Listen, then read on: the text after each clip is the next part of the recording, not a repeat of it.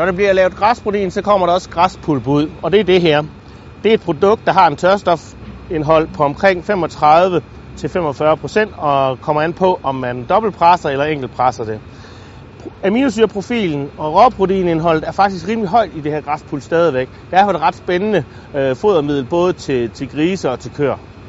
Normalt, når vi snakker ensilage til grise, så vil vi egentlig gerne helt have det ned og ligge på en 2025, så det bliver lidt spændende at se, hvad de siger til den her mere tør form for ensilage.